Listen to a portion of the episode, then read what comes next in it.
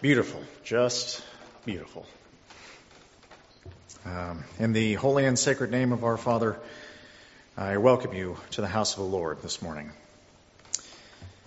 Uh, I have been uh, sick recently. I have been very ill. Perhaps you recall noticing my name along the prayer chain not too long ago. I have had an illness take up residency in my life and just won't leave. I tell you what, it has uh, this particular malady has taken hold of me and just won't let go.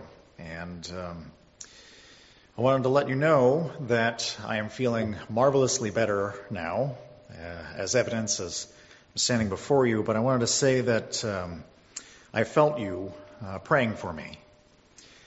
Um, I felt uh, the blessings coming from my Father uh, because of all of your your kind and thoughtful prayers. And you know, I know that my father knows my name, but uh, now he remembers it because you mentioned it to him. So that is not a small gift. Thank you.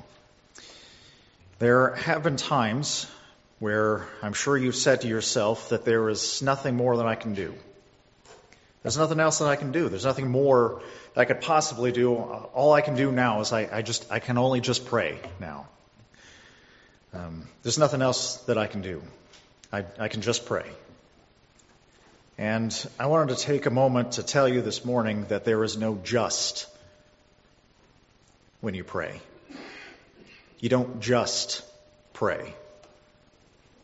I'm standing as physical evidence your Lord hears. One of the, the, difficult things I find in uh, coming to church is uh, battling my own spirit. So uh, take a moment now, settle your thoughts, all of the intrusive thoughts that you have that come in from outside, all of the, the burdens that you, you carry with you. Concentrate your mind, let no intrusive thoughts come in, even as the, uh, the beautiful hymn that we, we heard just sung to us a moment ago let your heart, let your mind be wholly concentrated on the Lord. Our dear brother Ed has labored diligently this week, and the Lord has blessed him, and I'm sure he will bless us uh, as part of that. I find myself in good fortune. I'm able to stand beside and be associated with the men you see seated before you. From the wisdom of King David in the 37th, 37th Psalm, we can read these words here at the end. Mark the perfect man, and behold the upright. For the end of that man is peace. But the transgressors shall be destroyed together, the end of the wicked shall come, and they shall be cut off. But the salvation of the righteous is of the Lord. He is their strength in the time of trouble. And the Lord shall help them and deliver them and he shall deliver them from the wicked and save them, because they trust in him. Please open your hymnals and stand with me now and sing hymn number 342, Oh, for a faith that will not shrink, after which we'll have our invocation by Brother Ray Wheeler. Hymn number 342.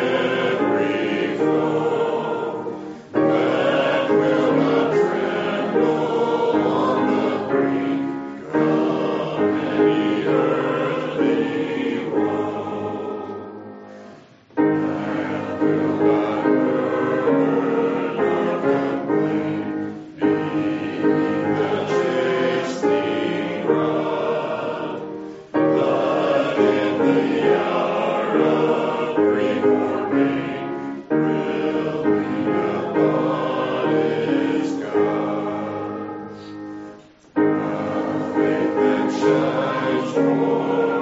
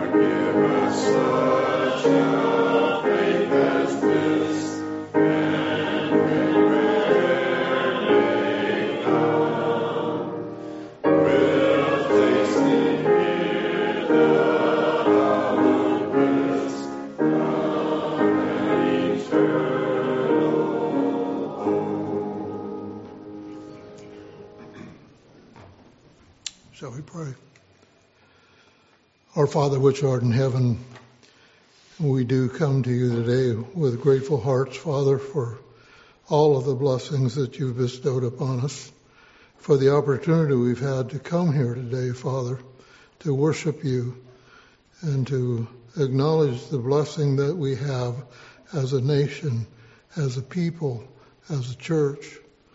Father, you've blessed us so richly so many times have lifted us up when we've been down. And as we come to you today, Father, we remember all of those who have sacrificed and gave their lives for this, this promised land that we have the opportunity to live in. And I pray, Father, as we have met together here today, that we reach out to you, Father, the Holy One and as I pray, Father, I pray for my brother Jeff and I pray for my brother Ed that you would bless and be with them. May the words that they speak come from you, Father. May each one of us, as we seek to draw nearer to you, as we feel your blessings upon us, we praise you, Father, and thank you for all that you do for us, and consider it an honor to be here today in your house to receive your Spirit. Bless each one who is here, Father, we pray, in the name of your Son, even Jesus the Christ. Amen.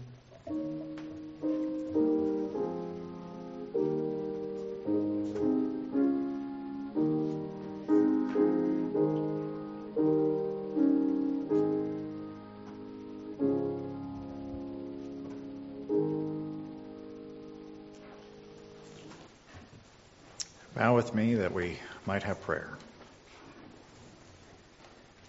Most kind and gracious Heavenly Father, hallowed and sacred is thy name. I pray thee, Father, as a minister in thy church, recognizing that you have blessed us, each of us, in our uh, families and as our congregation. Multitude have been your blessings. You have showered us with your gospel, with your truth, with your protection, with your priesthood, your direction, and uh, always with your guiding hands as a congregation and as individual families. I pray thee, Father, in thankfulness recognition of um, uh, mercy and a boundless uh, love towards your creation. I pray thee, Father, asking that as we these monies are collected, that those who uh, give to the offertory, that they will be blessed. Those who would give, if they could, they also be blessed. And as these monies are dispersed, and that for the furtherance and the building up of thy kingdom, for we are told, Father, to seek first to build up the kingdom of God. And as these monies are dispersed, that it should build up your kingdom, I pray thee, Father, that you would bless them in their disbursement, and it might be for the improvement of our world around us. I pray, Father, that uh, your name be glorified forever and ever. I praise, glory, and honor to you. In Christ's holy name, amen.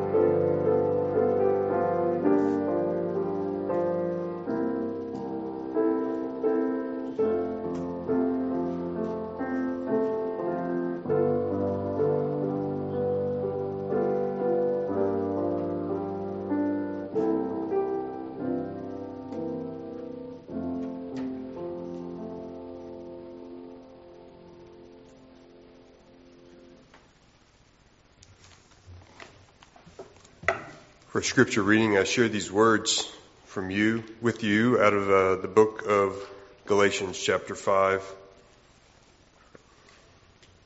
Starting at uh, verse 13, moving to 14. For brethren, ye have been called unto liberty. Only use not liberty for an occasion to the flesh, but by love serve one another. For all the law is fulfilled in one word, even in this, thou shalt love thy neighbor as thyself. And from 2 Nephi, chapter 1, starting at verse 115. And Adam fell that men might be, and men are, that they may, they might have joy. And the Messiah cometh in the fullness of time that he may redeem the children of men from the fall. And because that they are redeemed from the fall, they have become free forever, knowing good from evil, to act for themselves and not to be acted upon, save it be by the punishment of the Lord at the great and last day, according to the commandments which God hath given Wherefore, men are free because men are free according to the flesh, and all things are given them which are expedient unto man.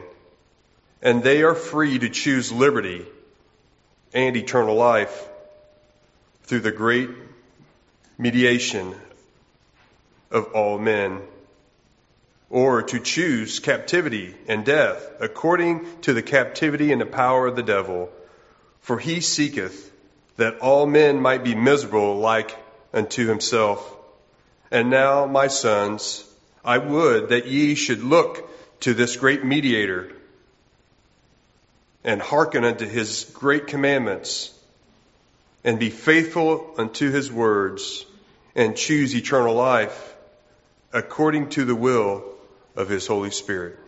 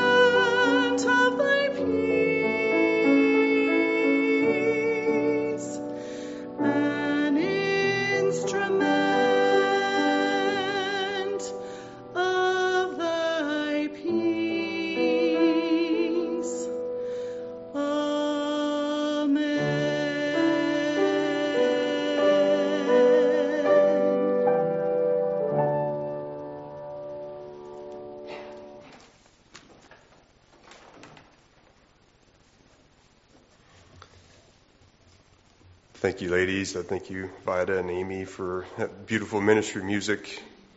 And Sherilyn, thank you for that offering as well.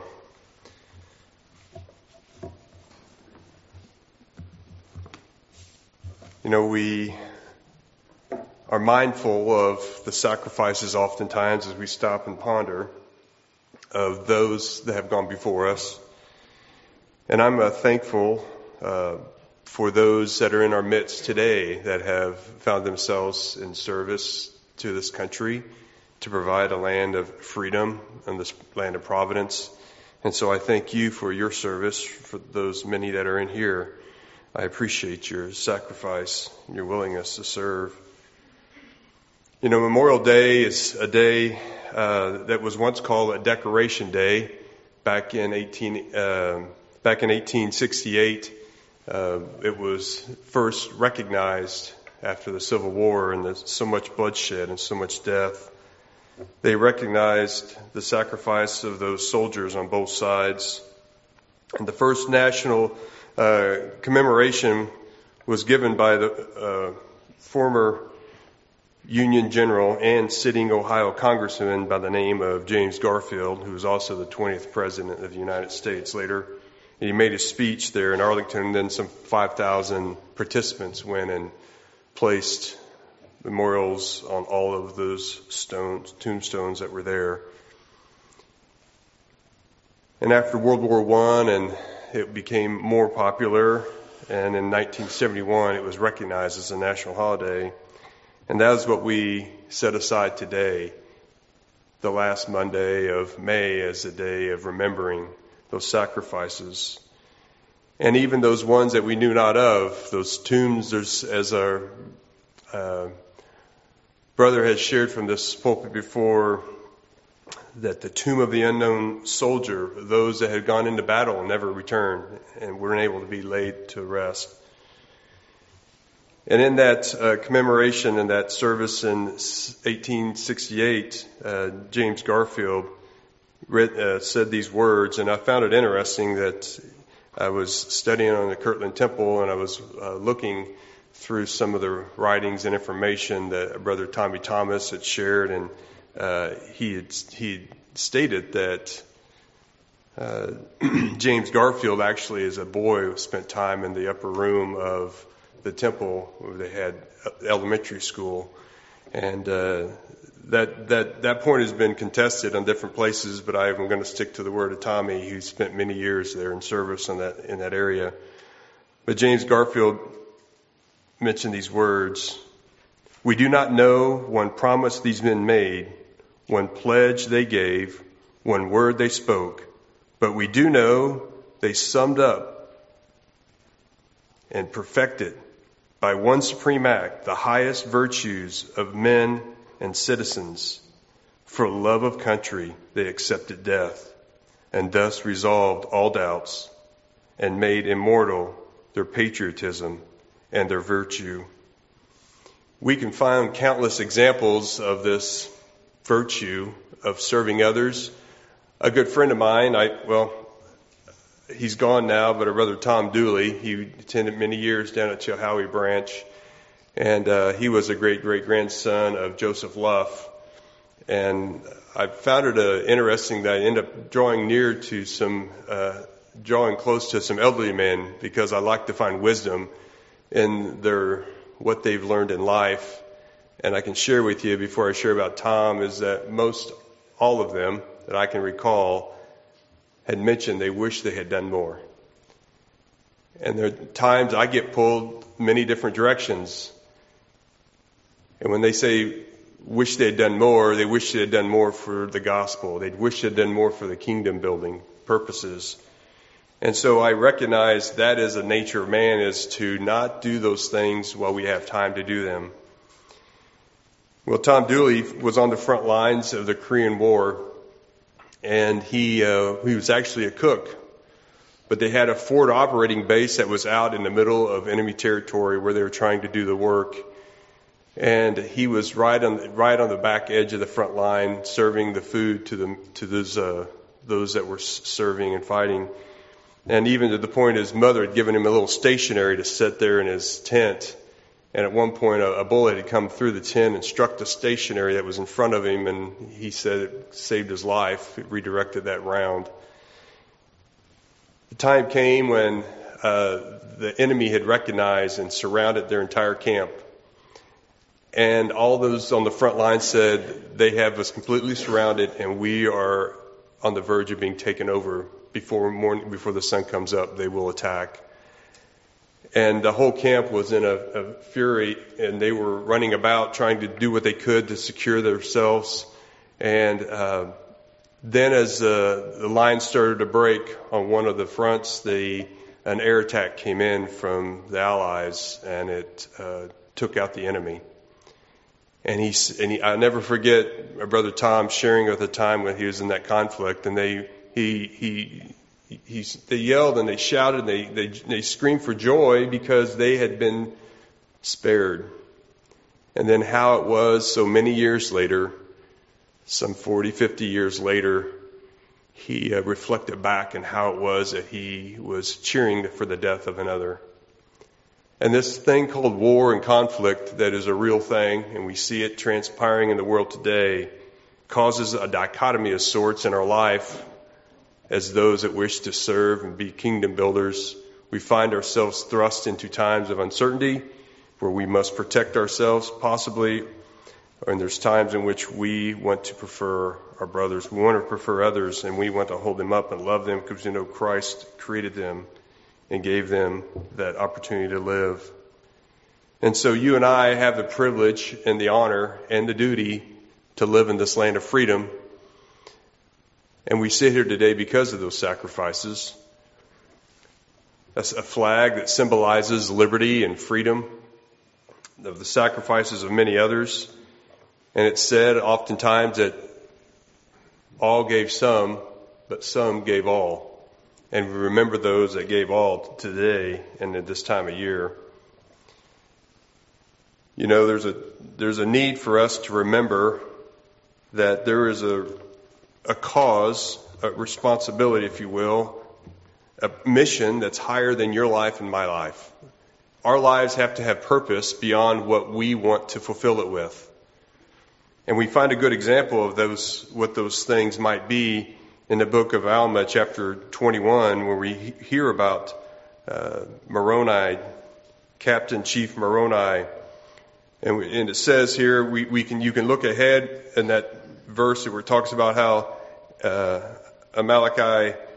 uh, Amalek uh, was carrying the people away with his flattering words, and he led them away in the hearts of their people, and he was attacking the church of God to destroy the foundation of liberty which God had granted unto them. And as chief commander of the armies, the Nephites, we are told that Moroni had said these words, and it came to pass that he rent his coat, and he took a piece thereof and wrote upon it. I'm going to pause there for a minute. Some of you may not know because we have a, our flag is furled over here. But if you were to unfurl that flag and I was to hold that white flag out there on your right and my left, you would find this scripture verse. And I think it's important to note.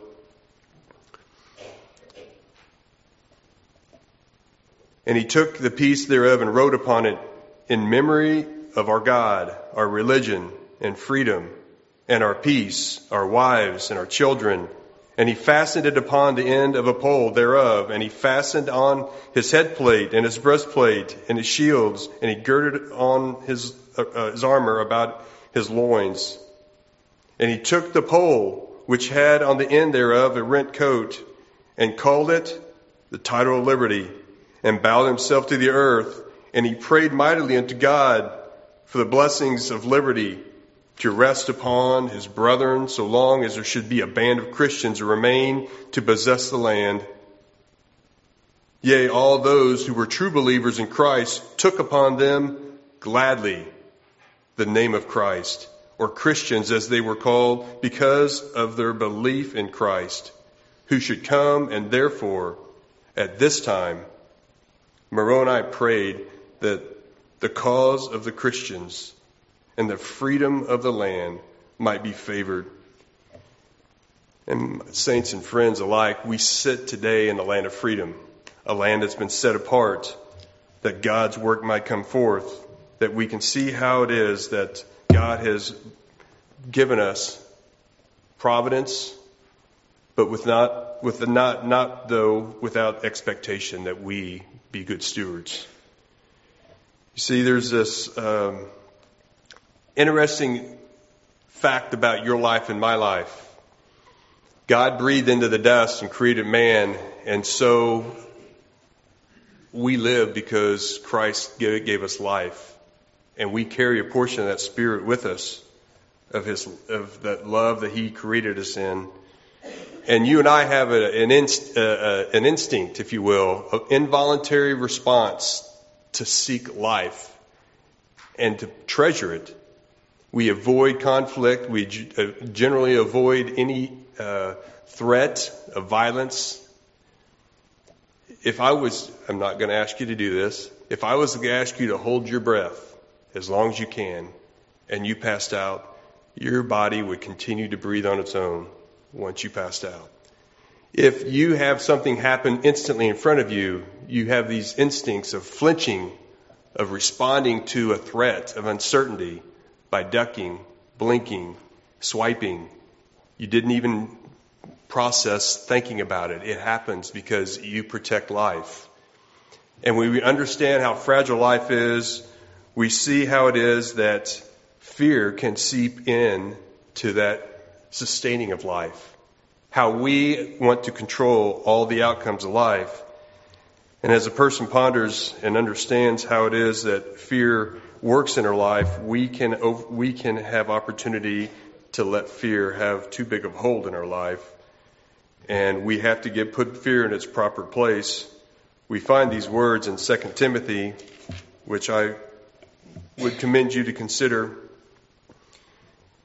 2 Timothy chapter 1 and 7, it says, For God hath not given us the spirit of fear, but of power and of love and of a sound mind. It goes on to say, but, the, but thou, the partaker of affliction of the gospel according to the power of God, who hath saved us and called us with a holy calling, not according to our works, but according to his own purpose and grace, which was given us in Christ Jesus before the world began, but is now made manifest by the appearing of our Savior Jesus Christ, who hath abolished death and hath brought life and immortality to light through the gospel. You know, this natural instinct for us to protect our safety is is, uh, is not a bad thing, and it can be used for good. But we can also succumb to that desire of over controlling every aspect of our life, thinking that we must protect everything. And fear can set into your life and my life because we lose control. The men and women that serve in this country, that serve this country, those that have gone before them, had to forego those natural instincts had to forego the natural fear that occurs by the trying to sustain our life. And they overcame those things for a greater cause, for a purpose. There's a story, a true story from World War II. In December 24th of 1944, there was a private first class, a PFC, by the name of Vernon Haupt. He was in the um, the Battle of the Bulge, this was on the western front of the German line, and the soldiers had pushed their way, trying to push their way through, and the Germans turned and they rerouted all of their energy to that western front and started to defeat the Allied forces. And everyone started retreat wildly, just running for their life out of fear uncertainty that they were going to be overran and they would jump on tanks and they would fill up trucks and they would there would be dozens and dozens sitting and hanging on to vehicles and tanks just trying to get away from the enemy and there on that day was a was a private first class and he was unshaven. He had two knives strapped to him. He had a, a gun, and he was digging a hole on the side of the road. And a tank pulls up next to him on the road, and they said, "Are you looking for a safe place?" And so he, uh, said, "You can jump on the tank, and we'll take you out of here." And he was digging a hole very stoically.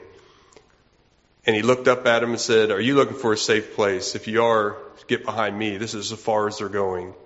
And then from there, they mustered up the energy for those people to stop and get off their tank and to muster up a line. And then through the night, more and more gathered and they saw the gathering and they saw the strength starting to build. Interestingly enough, that was the last offensive action that the Germans ever took in the war. And, the for, and there, the, the force, it's called the force of the Ardennes offensive where they retreated back. They pushed the Germans back and they won the battle. Now, I can't stand to say that it was because of one private first class that decided that he wasn't going to let the enemy push him any further. But I can tell you this, saints and friends, that in this conflict that you and I find ourselves in, this conflict for liberty, this conflict for getting sin out of our life, you too can stop running. You can stop retreating. You can start to dig in to the gospel and understand that the enemy has no place and has no right in your life because the, the, the Lord God, Jesus Christ, has prepared the way for us to be victors, to find victory in the conflict of life.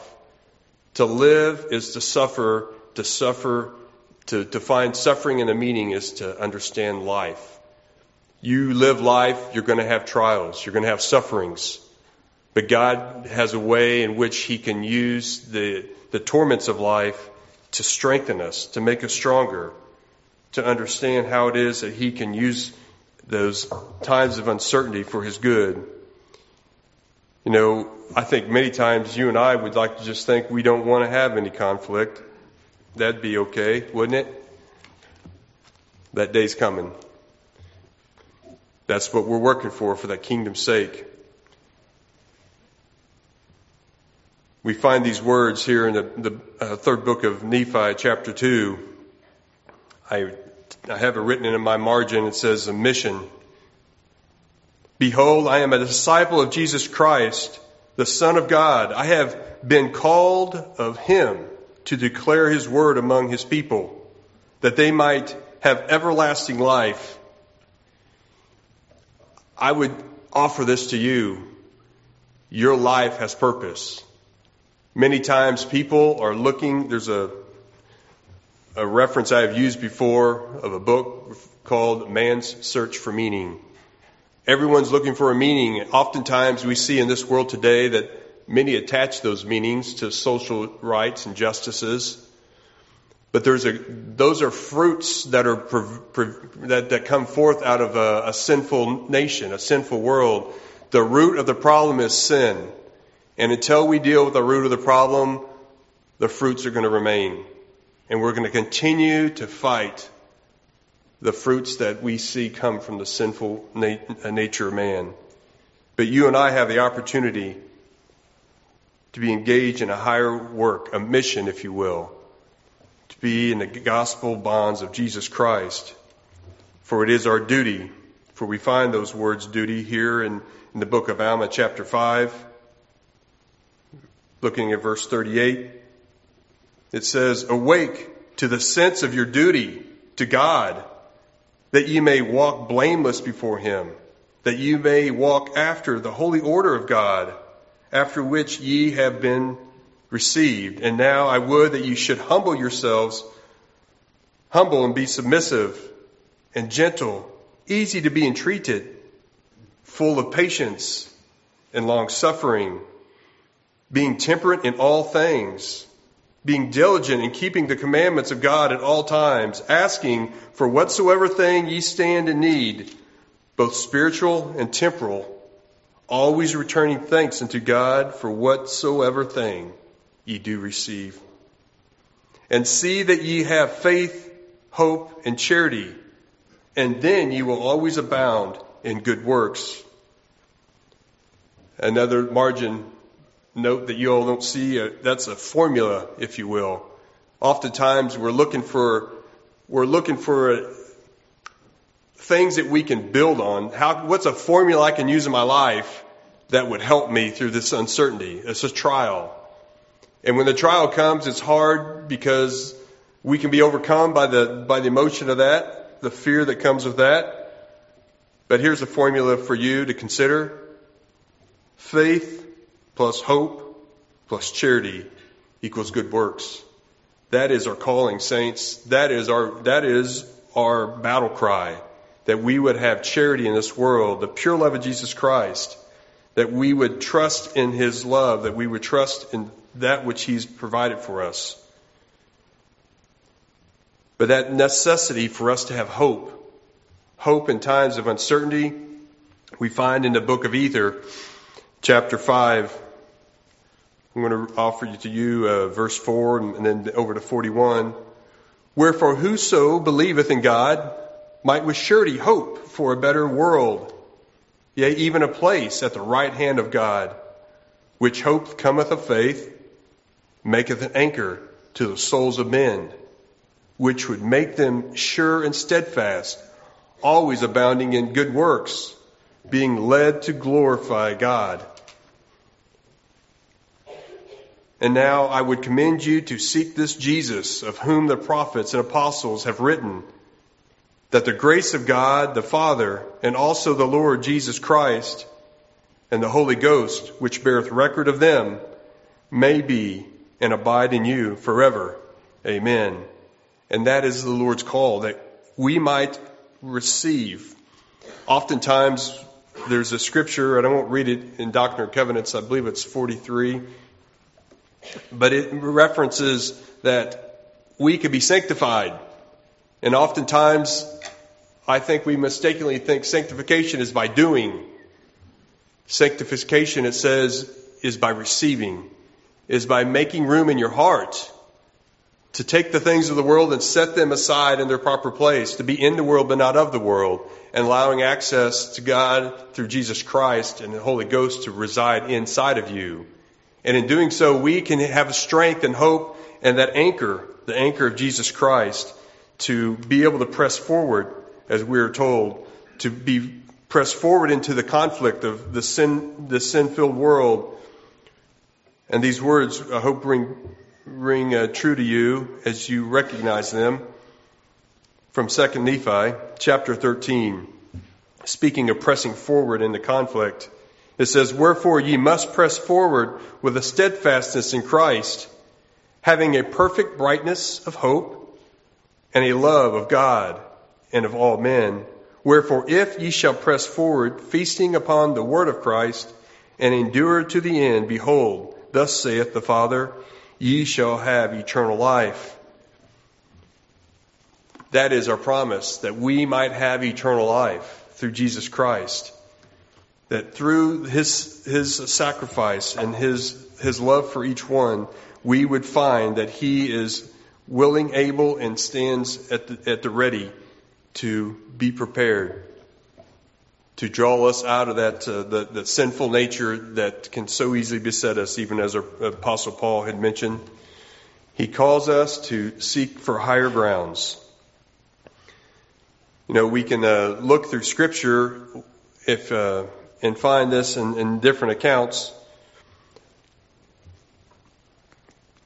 We get on this pathway of, of trying to strive to do those things that are right, and we look back and it pauses us we find in the book of Genesis where that happened in Sodom and Gomorrah, where they fled from Sodom and there they told to leave the plains and get up into the high ground.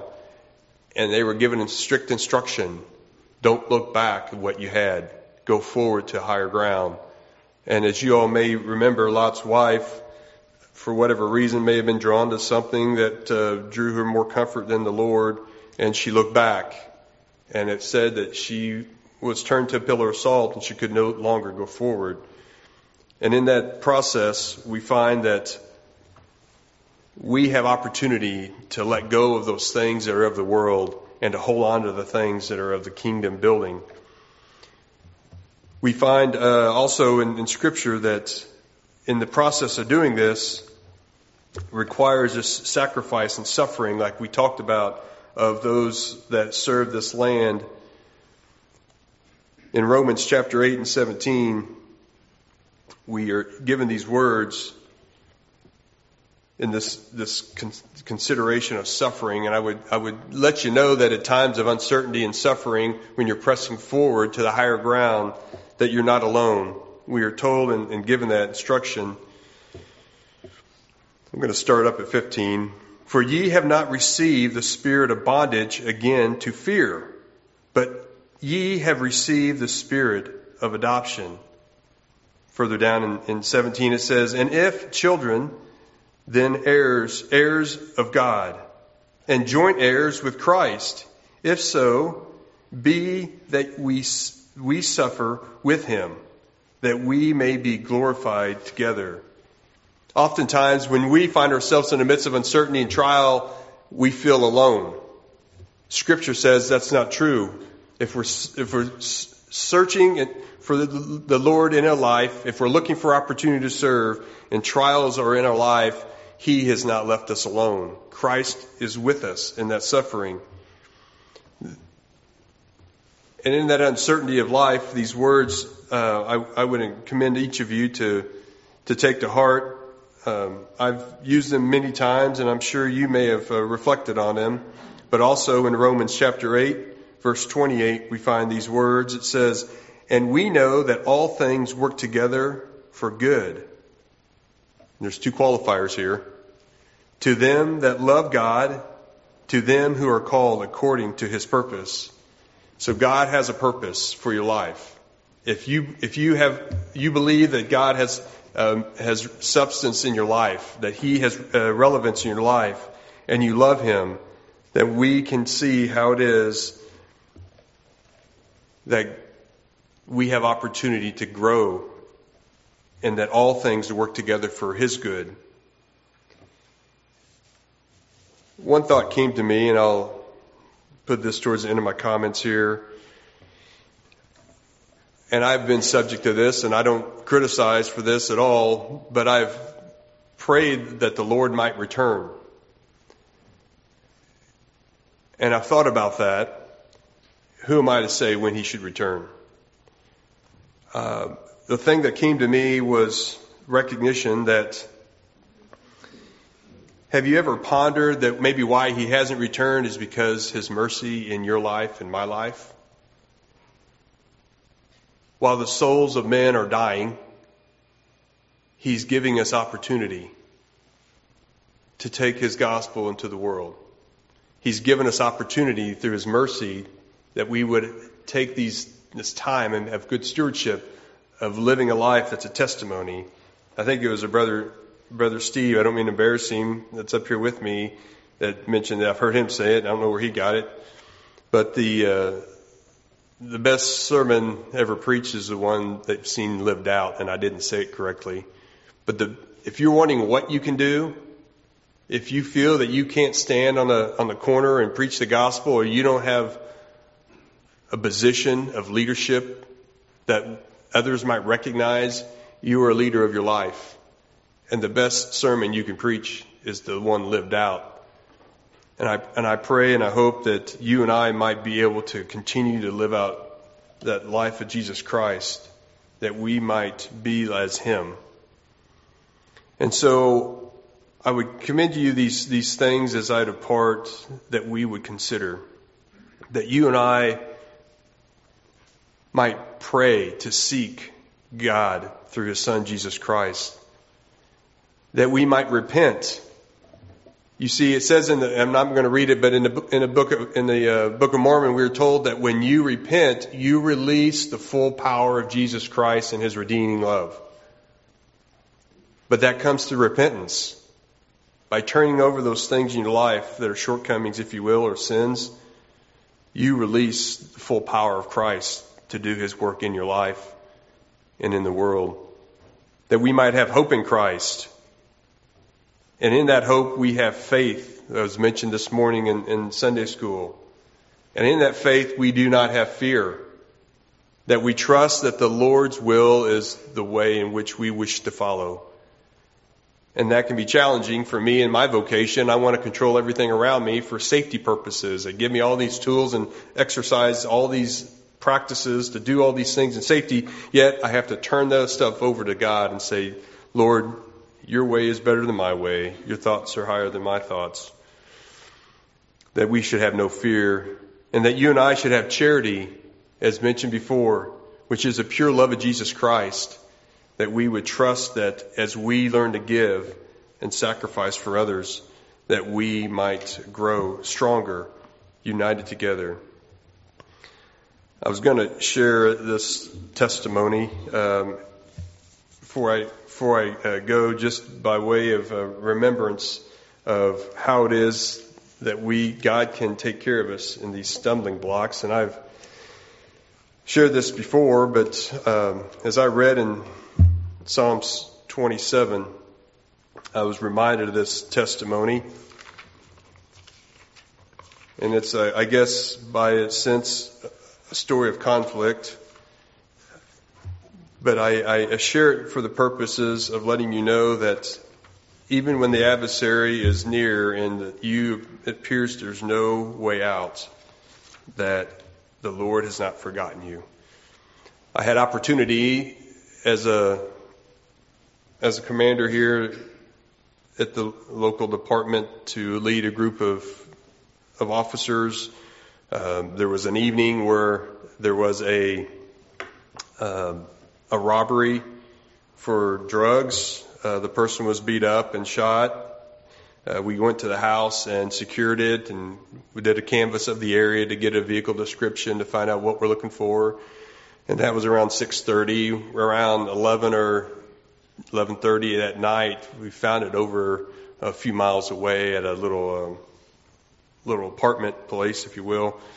And we set up on it and we're waiting for it. And I've got people circled around it to try to wait for this vehicle to leave or somebody to come out of here so we can uh, try to remove this violent offender off the road and try to keep people safe. And in the midst of that, uh, a couple hours had gone by and it was, we were probably 2.30 in the morning and, um, we had had a couple cars go by and we st- they left and we stopped them. They all had guns in it. So we we've had somebody shot. We've had two people leave and they've had guns.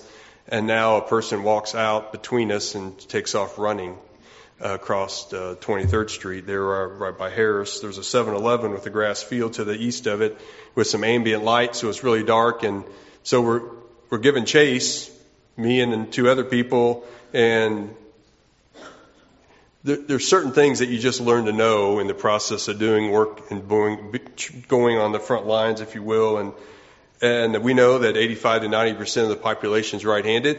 That's just something we practice to know. And his right hand goes into his waistband and he's, uh, he does what's the only thing I can describe as a death scream, which is generally in, indicates it's the last minute of doing just that last scream to do before they do something. And at the moment of trying to determine um, what level of force do I use and what authorization do I have to use it, running through this grass field with ambient light at two in the morning, watching to see if I can justify any action. Um, I'm pondering this, so I'm running. What? How am I going to be viewed if I have to take this action? And in that very instant, as I'm making that, trying to make that decision, all of a sudden he falls down and the gun comes out of his, and he falls about five feet from him and we're able, right on top of him because we're right behind him and we get on top of him and, and we get him handcuffed and everything's secured. We get him in custody. It was the person that did the shooting and the city's safer. And I looked around. I was like, what caused him to fall? I looked around and there was a little shrub tree that somebody cut off about 12 inches from the ground. And this whole field was grass. This is just grass, but there was one section in the dark that he didn't see, and he stumbled on it. He stumbled and fell. And so I want to read this scripture to you after telling you that experience. And I want you to know that although your adversary may not be in the physical nature, the fight is still as real in the spiritual context. And you might not know how it is the Lord is going to take care of the problem in your life. But I can tell you through prayer and preparation that He will take care of all those things. From Psalms 27, starting in verse 1 The Lord is my light and my salvation. Whom shall I fear? The Lord is my strength of my life. Of whom shall I be afraid? When the wicked, even mine enemy, enemies, and my foes came upon me to eat up my flesh, they stumbled and fell. Though a host should encamp against me, my heart shall not fear. Though war should rise against me, in this I am confident. For in the time of trouble he shall hide me in his pavilion. In the secret of his tabernacle shall he hide me, and he shall set me upon a rock. Therefore I will offer in his tabernacle sacrifices of joy. I will sing, yea, I will sing praises unto the Lord. Hear, O Lord, when I cry, when my voice have mercy upon me and answer me. Teach me thy way, O Lord, and lead me in a path, in a plain path, because of my enemies. Thou didst say unto me, Wait on the Lord, be of good courage, and he shall strengthen thy heart. Wait, I say, on the Lord. May the Lord bless you and keep you as we continue to wait on the Lord in his return. Let not sin have its way that we might dig in and be steadfast in our faith, trusting the God's love through his Son Jesus Christ and the sacrifice of his atoning blood has paved the way that we might have freedom and liberty. Our brother has spoken well this morning. Please rise and sing with me hymn number 353 with a steadfast faith. Together let us walk, after which we'll have our benediction by Elder Steve Willie. 353.